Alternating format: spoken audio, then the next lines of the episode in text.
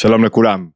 זה מדהים לפעמים לראות עד כמה אנחנו נעדרי חוש ביקורת עצמית ונוטים לרמייה עצמית, עד כמה לפעמים אנחנו מסוגלים לרמות את עצמנו, להיות בטוחים שאנחנו נוהגים נכון בצורה מוסרית, להיות בטוחים שאנחנו בוחרים נכון מבחינה רגשית, להיות בטוחים שאנחנו פועלים נכון ובעצם אנחנו בכלל בכלל לא במקום הנכון ואנחנו כל כך בטוחים ומרמים את עצמנו. אתה יכול לראות לפעמים אנשים ממש נהדרים, טובים, נוטים להתנהגויות לא נתפסות בכלל ומשכנעים את עצמם וממלאים את עצמם ואתה אומר לו, רגע, אתה בכלל לא במקום שלך, והוא אומר, לא, לא, אתה לא מבין אותי, אתה, אתה בכלל לא מבין אותי.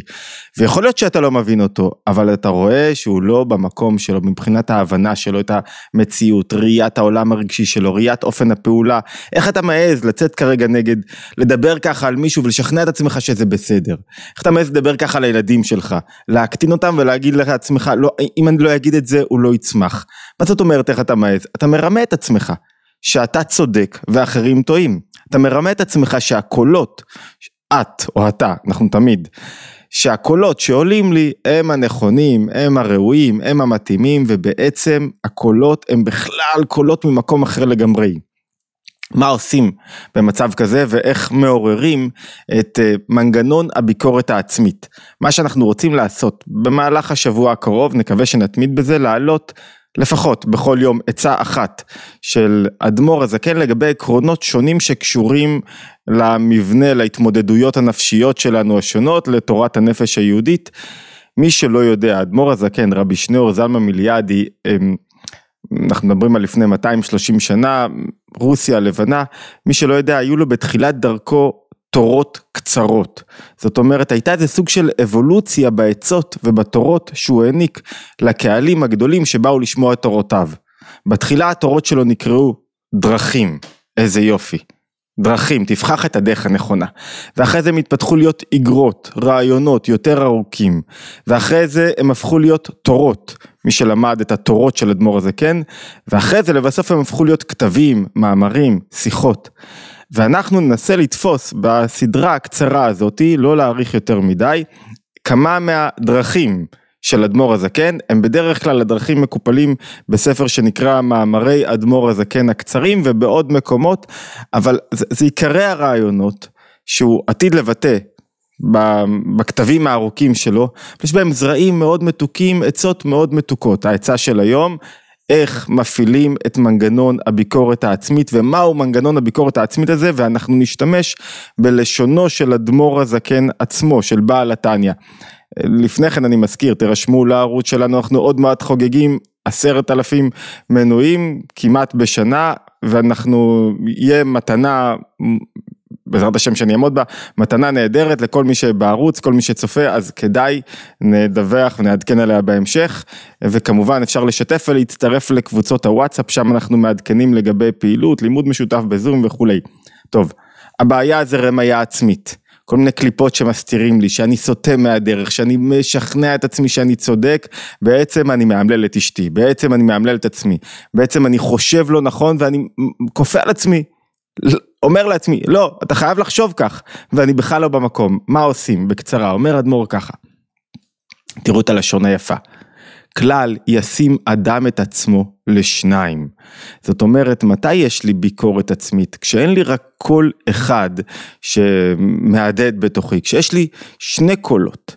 אז יש קול אחד שאומר לי, תשמע, תצעק עליו, תגיד לו, שידע, שיבין את הביקורת, שהבן שלך יבין שככה לא מתנהגים, וקול אחר שאומר, רגע, מה אתה באמת רוצה ממנו? מה השליחות שלך כרגע? מה העניין שלך? למה אתה פה? מה טיב הקשר ביניכם? זאת אומרת, כשיש לאדם רק קול אחד שהוא מקשיב לו בנפש, הרבה פעמים הוא יכול ליפול בפח. לפעמים הקול הזה ידייק, לפעמים לא. אין לי ערובה.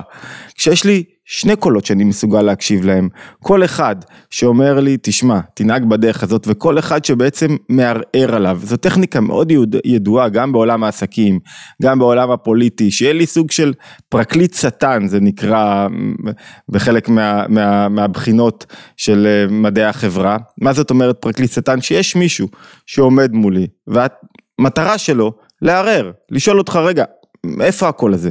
מה המטרה שלו? מה הלמה שעומדת מאחוריו? לאן הוא לוקח אותך? האם הוא מוצדק? האם הוא הולם את המטרה הגדולה שלך, את הדרך, את מה שאתה רוצה מהילד? אם אתה רוצה לגלות בילד שלך כוחות, להצמיח אותו, שיהיה בלי חרדות, שילמד לבחור, שיתפתח, אז למה אתה כל כך מכווץ אותו? אז למה אתה מפרק אותו? אם אתה רוצה שבת הזוג שלך תצמח, למה אתה מפרק אותה? זאת אומרת, הקול השני נועד ליצור איזון, לערער, לבדוק אם אתה באמת בטוח בעצמך. אם באמת הקול שלך נכון. רגע, אתה בטוח שאתה כל כך מוסרי? אם אתה כל כך מוסרי, למה אתה כל כך פוגע במישהו אחר? למה אתה רומס אותו? איזה הצדקה יש ללפגוע במישהו אחר? כך אומר אדמו"ר הזקן, בואו נחזור לשונו.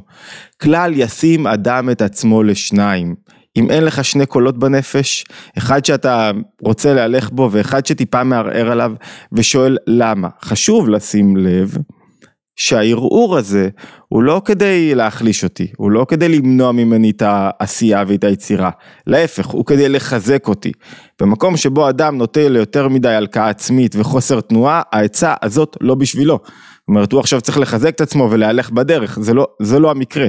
בכלל, כשמהלכים בנפש צריך להלך בעדינות, כי אין עצה אחת שמתאימה לכל המקרים, אין עניין אחד שמתאים להכל, אז, אז צריכים להבין את הסיטואציה. פה הסיטואציה היא דווקא לגבי מישהו שסובל מעודף ביטחון בדרך שלו, ומשוכנע שככה צריך ללכת, וסגור על עצמו, ואין לו שום ערעור ושום מחשבה נוספת. ואז אומר פירוש, מה זאת אומרת כלל ישים את האדם, אדם עצמו לשניים? פירוש שיש בו שני דברים, ובית דעות. תדע, תן מקום לכל אחר. ומה שאחד רוצה, אין השני מסכים לו. זאת אומרת, יש לך תנועה אחת, תפתח את התנועה השנייה, שלא מסכימה לראשונה, שמאפשרת דווקא בעקיפין לחזק את הראשונה, כי היא בוחנת אותה, היא רוצה לראות שהיא באמת תנועה אמיתית, והיא לא תנועה שקרית. וכל אשר ידבר, שימו לב עכשיו לנחרצות שלו, וכל אשר ידבר, או יעשה, או ירגז, או ישמח, יתבונן ממי הוא. זאת אומרת, אתה עכשיו בשמחה גדולה.